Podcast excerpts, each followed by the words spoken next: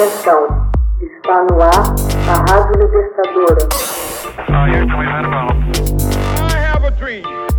Assim sendo, declaro vaga a presidência da República.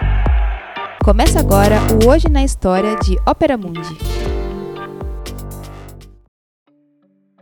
Hoje na História, 10 de agosto de 1970 a guerrilha do presidente Mujica executa o mestre da tortura Dan Mitrione. O cabo Augusto Lopes e o soldado José Misvini pegavam no batente às quatro horas da manhã. Chegavam já uniformizados ao quartel, localizado na rua 8 de outubro, zona nordeste de Montevidéu, um pouco antes do início de seu turno. A rotina não foi alterada no dia 10 de agosto de 1970. Saíram para a ronda de carro, enfrentando um frio cortante. Miss Vini estava ao volante e dirigia lentamente à espreita de alguma ocorrência. Desceram a rua Avelaneda até a Lucas Moreno e dobraram à esquerda. Duas quadras depois, entraram na rua Coronel La Sala uma ruela perdida da região, muito escura. Deram conta de um Buick verde com capota branca, ano 1948, estacionado sem esmero. A marca, o modelo e a cor correspondiam à descrição de um carro roubado naquela noite. Checaram os registros pendurados em uma prancheta. O número da placa era o mesmo. De armas em punho, saltaram para o chão e se aproximaram do veículo suspeito. Três fios de sangue escorriam sobre o asfalto, formando uma pequena poça.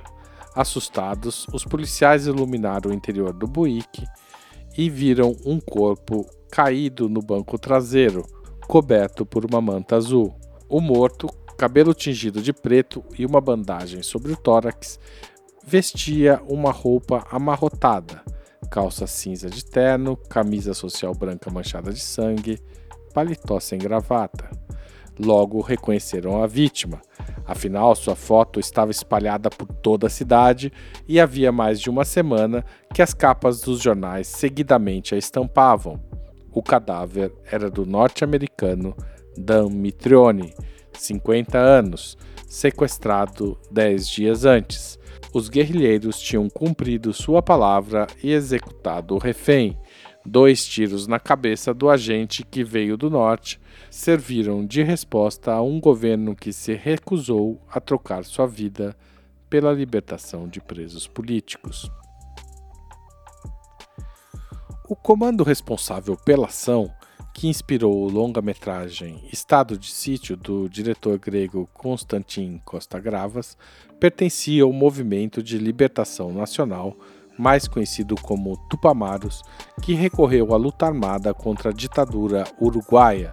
Entre os dirigentes dessa organização estava Pepe Mujica, que anos depois se tornaria presidente do país. Participou de assaltos e sequestros promovidos pelo grupo. Chegou a ser ferido em combate contra forças policiais e passou mais de 13 anos preso. Eleutério Fernandes Huidobro outro importante ex-dirigente Tupamaro, chegou ao Senado em 1990 e, reeleito, permaneceu na casa até 2015. Ele lembra as circunstâncias nas quais a operação foi levada a cabo. O primeiro semestre de 1970 não tinha sido fácil para a guerrilha uruguaia. A polícia apertava o cerco e aprendia a enfrentar os lances audazes do MLN, as instituições ainda funcionavam, ao menos formalmente, mas o presidente Jorge Pacheco Areco dava os últimos retoques na montagem de um fabuloso sistema repressivo. O alvo principal eram os tupamaros. Centenas de militantes estavam presos, entre eles alguns de seus principais dirigentes. O governo tinha declarado uma guerra aberta ao grupo insurgente. Nosso objetivo, lembra o Idobro, naquelas condições era sequestrar tanto os funcionários do Estado ou diplomatas de outros países, de outros países quantos fossem necessários para negociar a soltura de nossos presos. Mitrione não era o único nome da lista, mas sua captura fazia parte do que chamamos na época de Plano Satã. Queríamos salvar nossos companheiros da tortura e da morte. O Estado os havia capturado. Nós demos o troco. As informações sobre o norte-americano eram bastante detalhadas. Nascido em Richmond, Indiana, Mitrione tinha sido chefe de polícia de seu estado natal. Recrutado pela CIA, foi aluno da Academia Internacional de Polícia, uma escola para a formação de especialistas em contra-insurgência. Seus chefes lhe entregaram uma série de tarefas na América Latina. O primeiro posto que recebeu no exterior foi na República Dominicana, após a invasão do exército dos Estados Unidos em 1965. Depois, passou quase cinco anos no Brasil até o final de 1969. Sediado em Belo Horizonte, Mitrione era um dos principais responsáveis pelo treinamento dos agentes brasileiros em técnicas de investigação e tortura. Transferiu-se em seguida para o Uruguai. Em todos os países, sua carteira de trabalho identificava-o como funcionário da Oficina de Segurança Pública, uma consultoria governamental atrelada às embaixadas cujo objetivo anunciado era dar assistência no combate à criminalidade. A ficha de Mitrione chegou aos arquivos dos Tupamaros nas primeiras semanas do último ano de sua vida. Julio Marenales recorda com ironia a fonte daqueles dados preciosos. Aspas. Nosso informante foi um agente que o serviço secreto cubano havia infiltrado na CIA. Seu nome era Manuel Elvia Cosculuela. Ele trabalhava com Mitrione.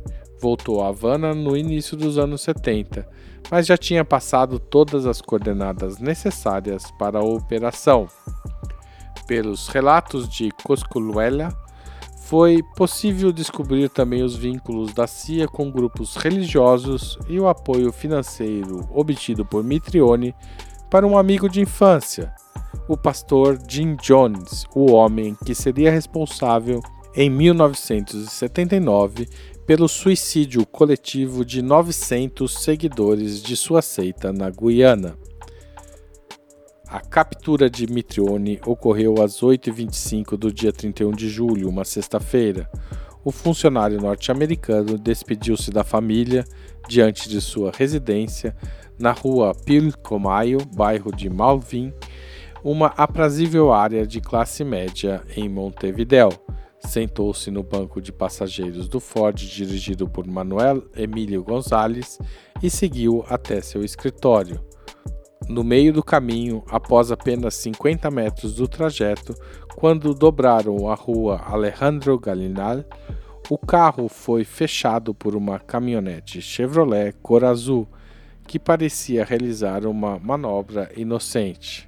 Uma outra caminhonete da mesma marca, porém verde, bateu na traseira do veículo que transportava Mitrione.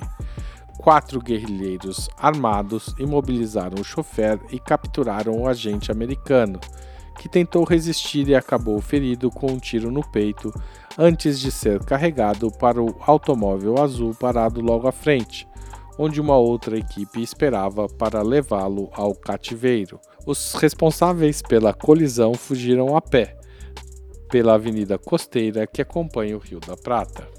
Oito horas depois, uma mulher ligou para a redação do jornal El País, de Montevideo. Informou que um envelope poderia ser encontrado no banheiro feminino na Galeria de London, no centro da cidade. Nele havia um cartão de Mitrione e um manifesto. O Movimento de Libertação Nacional exige a imediata libertação dos presos políticos que oportunamente daremos a conhecer para colocar em liberdade os diplomatas detidos por nossa organização, dizia o documento. Na mesma manhã, outras três pessoas foram aprisionadas pelos Tupamaros, dois americanos, Michael Gordon Jones e Nathan Rosenfeld, assessores da embaixada, conseguiram escapar graças a atrapalhadas dos sequestradores mas o cônsul brasileiro Aloísio Dias Gomide somente seria libertado em fevereiro de 1971, depois da família pagar um resgate de 250 mil dólares. Um juiz, Daniel Pereira Manelli, já estava em poder do MLN. Outro compatriota de Mitrione, Cláudio Fly, técnico agrícola, foi capturado para substituir os reféns fugitivos. O plano Satã parecia correr em ordem. Tinha sido pensado como uma operação de longo prazo, sustentado sobre uma rede de casas bem equipadas e camufladas, conhecidas como cárceres do povo. A ideia era manter o governo sob permanente pressão, realizando novos sequestros quase todos os dias, até que Pacheco Areco aceitasse negociar com a guerrilha. A polícia reagiu com dureza, vasculhando casa por casa de Montevidéu. Centenas de prisões foram efetuadas. Todo suspeito de simpatizar com esquerdistas corria riscos. Os fatos precipitaram-se a partir de 7 de agosto, uma outra sexta-feira. Um telefonema anônimo recebido na véspera levantou suspeitas sobre um endereço localizado na rua Almeria, número 4630, apartamento 104. A polícia estava um passo do golpe mais duro que já havia assestado contra o MLN. Quando os soldados irromperam na residência sitiada, com as metralhadoras rasgando o ar, suas expectativas se confirmaram. Caíram presos Raul Sendik, o líder máximo dos insurgentes, e outros sete dirigentes nacionais da organização. Mitrione estava em outro local, mas o comando responsável por sua guarda reagiu prontamente. Uma mensagem deixada em um bar no dia seguinte dava prazo final para a libertação dos presos.